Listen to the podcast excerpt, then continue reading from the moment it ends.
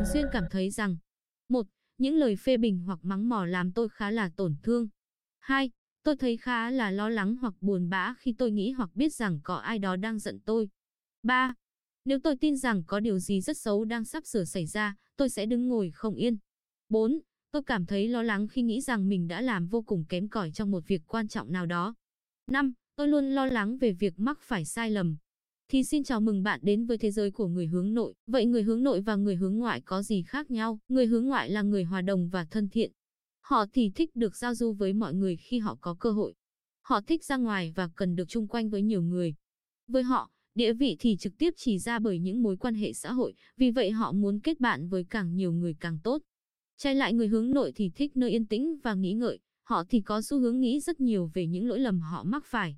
Nếu họ bị thua lỗ trên thị trường chứng khoán, họ sẽ tạm dừng và dành thời gian phân tích trước khi đầu tư trở lại.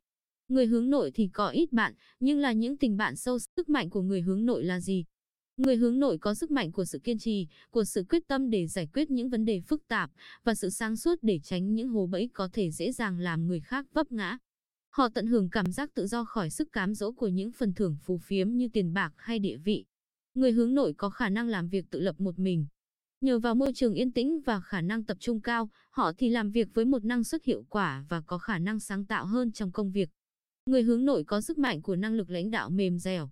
Những người này là những người lãnh đạo có sự ân cần, tôn trọng, kiên trì và thấu hiểu. Có rất nhiều nhà lãnh đạo hướng nội thành công như Mother Teresa hay Gandhi. Bài học rút ra từ cuốn sách, bạn là người hướng nội và luôn cảm thấy khó khăn khi nói chuyện trước đám đông, thậm chí tham dự một buổi tiệc nhỏ cũng khiến bạn lo lắng. Làm thế nào bạn bước ra nơi an toàn của chính bạn để hòa nhập với thế giới bên ngoài, hay công việc và việc học tập của bạn bắt buộc phải tiếp xúc với nhiều người? Giáo sư tâm lý học Brian Liddell đã chỉ ra một nhánh nghiên cứu tâm lý học mới mà gần như do ông một mình tạo ra, đó là lý thuyết về nét tính cách tự do. Ông tin rằng nét tính cách cố định và tự do cùng tồn tại. Theo như lý thuyết này, chúng ta từ bẩm sinh, cũng như được nền văn hóa mà chúng ta lớn lên trong đó đã trang bị một số nét tính cách cố định, ví dụ, tính hướng nội. Nhưng chúng ta cũng có thể và thực sự có hành động vượt ra khỏi những nét tính cách cố định này. Khi phải phục vụ cho những dự án cốt lõi như sự nghiệp hay mối quan hệ xã hội nhờ vào nét tính cách tự do, bạn không thể loại bỏ những tính cách của bạn, bạn chỉ có thể học cách sống chung với nó. Bạn hãy luôn trung thành với con người thật của bạn. Khi thật sự cần thiết, bạn hãy tự trang bị hay học lấy nét tính cách tự do để đạt được mục tiêu của mình. Thử thách lớn nhất của bạn đó là việc khai thác toàn bộ sức mạnh của chính bạn. Bạn có thể quá bận rộn với việc cư xử cho giống như người hướng ngoại nhiệt tình, nhạy cảm đến độ bạn tự đánh giá thấp bản thân. Nhưng khi bạn tập trung vào dự án mà bạn thực sự quan tâm tới, bạn có thể sẽ thấy rằng năng lượng của bạn là vô tận. Cuốn sách là sách tâm lý bàn về tính cách người hướng nội.